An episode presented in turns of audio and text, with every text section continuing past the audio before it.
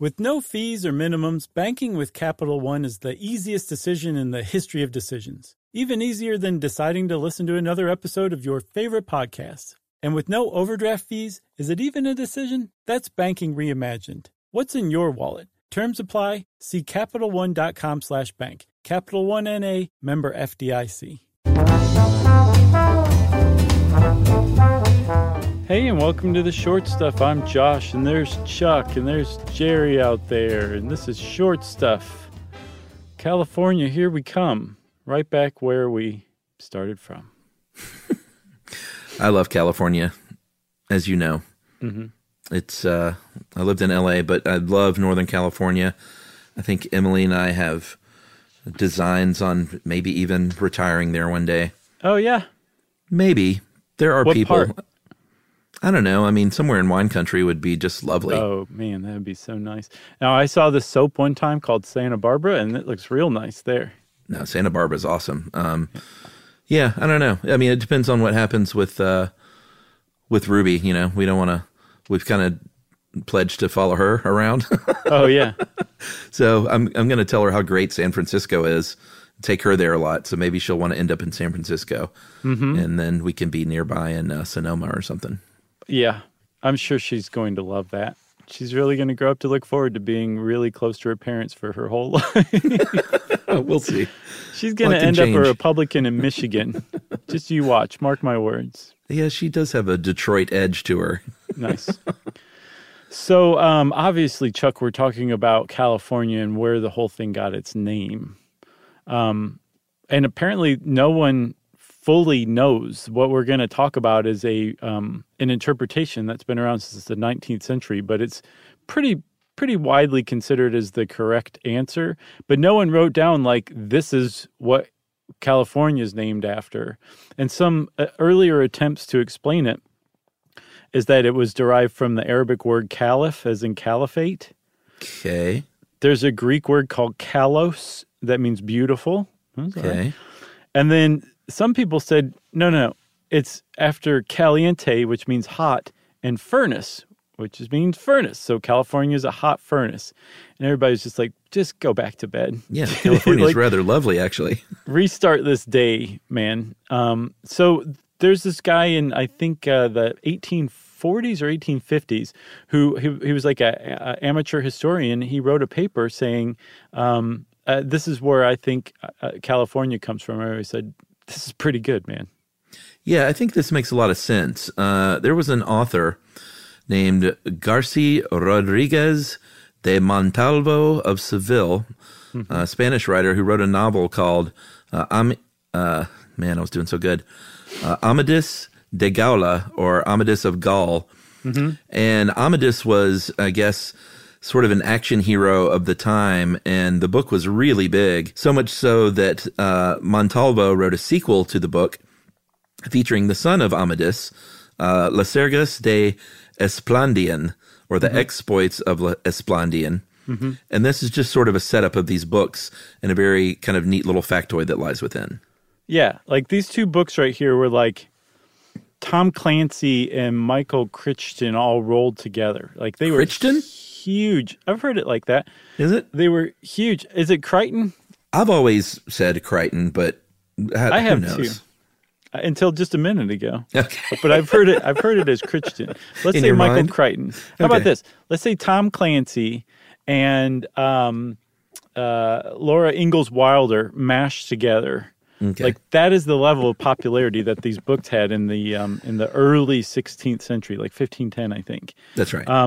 And so we mentioned the first one because the second one is where California possibly comes from, or the name California comes from, because in Las Sergas de Esplandian, a lot of the action is the sacking of the town of Constantinople, held then by the Turks, by a bunch of different countries and nations and armies sacking the city together as allies. And one of them is a group of basically Amazonian women who bear a striking resemblance to the Amazons that produced Diana, a.k.a. Wonder Woman. I thought the same thing. But in this case, these women warriors were led by Queen Califia. So, yeah, Califia. Yeah. Looks familiar. They were very strong. They had pet griffins, and they fed men to these griffins. So yeah, their male offspring got fed to the griffins. Pretty cool story, I think. It was like the Scum Manifesto. That's right, which you can find in the book. Mm-hmm. The Stuff You Should Know book, that is. Mm-hmm. So he described their homeland. Apparently the homeland was called California. And if that's true, then that seems pretty straightforward to me, right? Yeah, it definitely does. But the interesting thing is that's not really the end of the story. There's a lot more to it. And this antiquarian basically said, here's basically proof. And I think we'll take a break and then talk about that in a minute. How about that? Sounds good.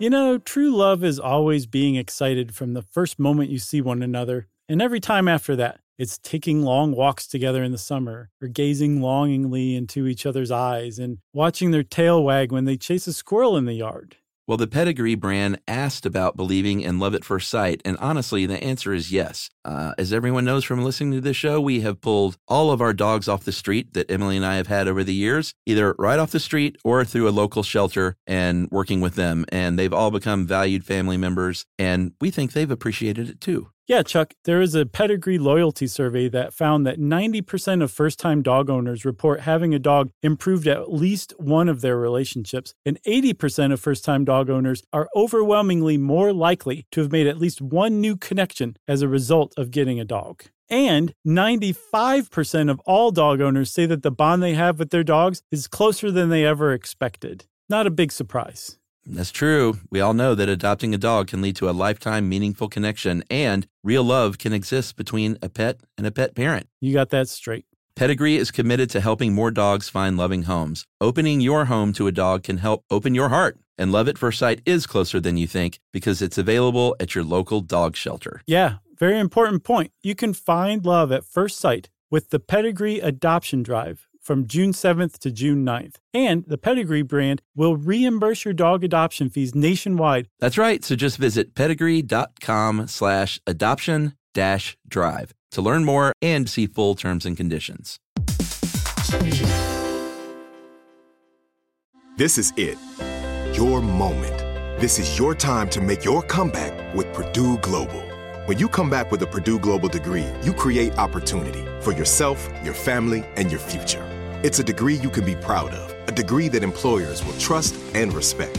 Purdue Global offers working adults like you over 175 flexible degree programs to meet your specific career goals. These include associate, bachelor's, master's, and doctoral degrees and certificates. Purdue Global degree programs range from nursing to business to communication and more.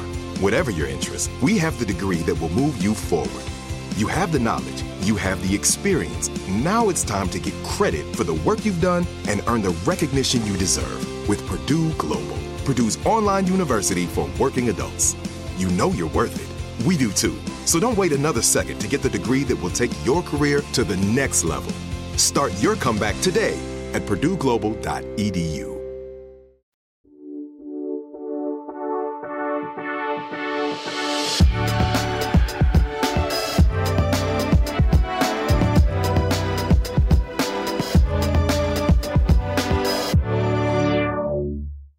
So, Chuck, we were saying that in the book, Las Sergas de Esplandian, that they mentioned that Queen Califia is from California. That's the name of this mystical land where there are all these beautiful cliffs. The only metal to be found there is gold, and so all of the warriors under Queen Califia wore like golden armor, and while they were flying around on their griffins, it was just kind of like this mystical place, basically paradise on earth, right? And so when the Spanish showed up around the time that these books were at the peak of their popularity, we can assume that some of them would be familiar with this wildly popular work and the land of California that was described in it. Yeah, and that they might have literally brought these books over. The Spanish believed there's an area south in Southern California, kind of like as far south as you can get, called Baja California. And I think that's actually Mexico, right? Or is that part of California? It is. Well, I think there's Baja California and there's Baja Mexico. And I think there's just like the border goes right through it as far as I know. I've never been down there. I always wanted to, but Emily and I were so broke when we lived in L.A. that we didn't do a ton of traveling throughout California. We did most of that since we've moved, ironically. But Baja California, they thought was an island, just like the island where Queen Califia or Califia lived in the novel. And so they called, you know, these European colonizers called it California. They later learned that it was not an island, actually. It's a peninsula. And Baja means Lower California, and then the upper part was named as Alta California, not to be confused with what we think of as Northern and Southern California. It was literally like sort of what we think of as Mexico and just California. Yeah, and so initially when they came upon Baja, they thought Baja was an island, not a peninsula. They didn't figure that out. So they didn't call Baja, Baja California. They just called it California because in the book, California was an island as well, right? Right. But it wasn't until that expedition where they're like, oh, there's this thing just keeps on going, that they came up with Baja California and Alta California. And then Alta California just became California. That's what everybody calls California now. Right, but it gets a little more interesting, too, because the word California goes back supposedly even further, they think. This book was written in 1510, but apparently the author of the book based part of it on the Song of Roland, which is a French poem written in the 11th century about Charlemagne in the 8th century. And in this poem, Charlemagne lists a bunch of people that he expected to like combat him and come after him and rebel against him, including men of Africa. This is in quotes, men of Africa and those of Califern. Or Califerni? Either way, C-A-L-I-F-E-R-N-E. Califerni is what the people in the Ozarks call California today. Have you been thinking of that joke for the past day? My friend, it literally rolled out of my brain onto my tongue. Kudos. Thank you. Califerni. So you've got Charlemagne worried about Califerni, and people say, well, what is Califerni in this Song of Roland? And it turns out that at the time when the Song of Roland was popular, what'd you say, the 11th century, 11th and 12th century, I guess? Yeah, 11th century is when it was written. Okay, so people were very, very familiar with the town that was basically called Califerni. Like he was referring to, the author of the Song of Roland was referring to a real place in what's today Algeria, but at the time was considered the Barbary Coast. And there was there were basically fortified settlements that were called generically Kala or Kalat, and they often would be, they'd combine that word, meaning like today you'd call it like, you know, Fort Josh, if I founded a fortified town. This is virtually what we're talking about here. And one of these particular places, actually a very magnificent, seemingly wealthy place, was founded by a warrior named Beni Hamad, not Benny like Benny Hill, B-E-N-I, Hamad. And he named, he was followed by a group called the Beni Ifran. And now we kind of start to very get to the root of where California came from.